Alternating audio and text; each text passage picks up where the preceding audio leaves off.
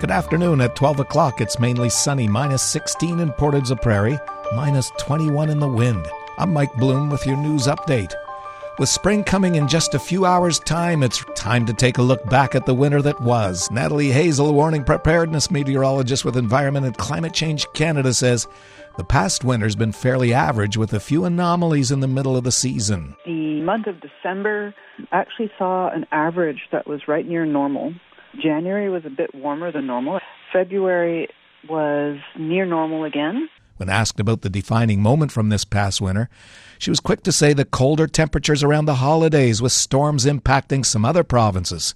While Portage was only dealing with cold temperatures, anyone looking to travel to another province had to deal with a lot of chaos. You can read more about this past winter at Portage Online. Although you should ensure you're looking out for fraud each month, we like to pay extra attention in March because it's Fraud Prevention Month. Constable Larry Neufeld, Portage Prairie RCMP Media Liaison Officer, says there are many kinds of fraud.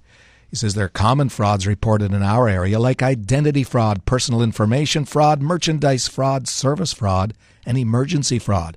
He shares that there are many ways to keep yourself safe and protected. Do not be afraid to say no. Do not feel pressured into providing any personal information, banking information, computer information to someone calling or emailing you and that if you've been a victim of fraud, call the police or contact the Canadian Anti Fraud Centre. There may not be a lot of experience in the municipality of Norfolk Treherne Council, but there is a lot of enthusiasm. Reeve Jill Girton says he served as a councillor for close to two years before stepping down. Three of the current councillors, Tom Isford, Sean Jackson, and Ryan Gauthier, are returning from the previous term. J.C. Frisley, Gary Wilson, and Aaron Nibbs are new councillors We find solutions, and sometimes we agree to disagree, but we move things on. Council meets the second Tuesday of every month. And in sports, the Arborg Ice Dogs find themselves in a win or go home situation tonight. It's Game 7 between the Dogs and the St. Malo Warriors in the Capital Region Junior Hockey League semi-final.